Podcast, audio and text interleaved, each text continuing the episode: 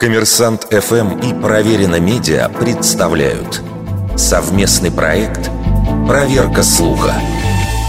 Правда ли, что Владимир Ленин называл своих оппонентов политическими проститутками – в произведениях и опубликованных выступлениях вождя мирового пролетариата словосочетание «политическая проститутка» не встречается. Но просто проститутками своих оппонентов он величал неоднократно. Например, проститутки буржуазного либерализма пытаются напялить на себя тогу революционности, писал Ленин в 1905 году. А 10 лет спустя сравнение с дамой легкого поведения Владимир Ильич удостоил германского социал-демократа Карла Каутского. Но слова о политических проститутках действительно звучали. Только из уст не настоящего Ленина, а кинематографического. В 1937 году к 20-летию революции вышел фильм Михаила Рома «Ленин в октябре». В одном из эпизодов Ленину в исполнении Бориса Щукина приносят газеты –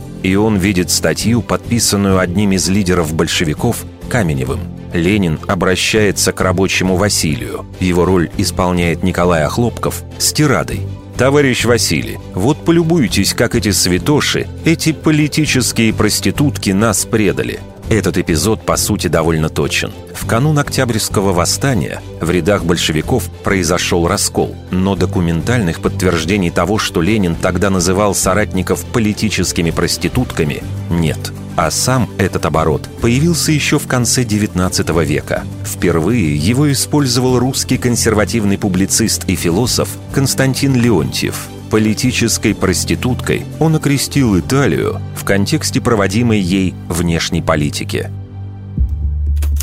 Вердикт. Неверная атрибуция цитаты –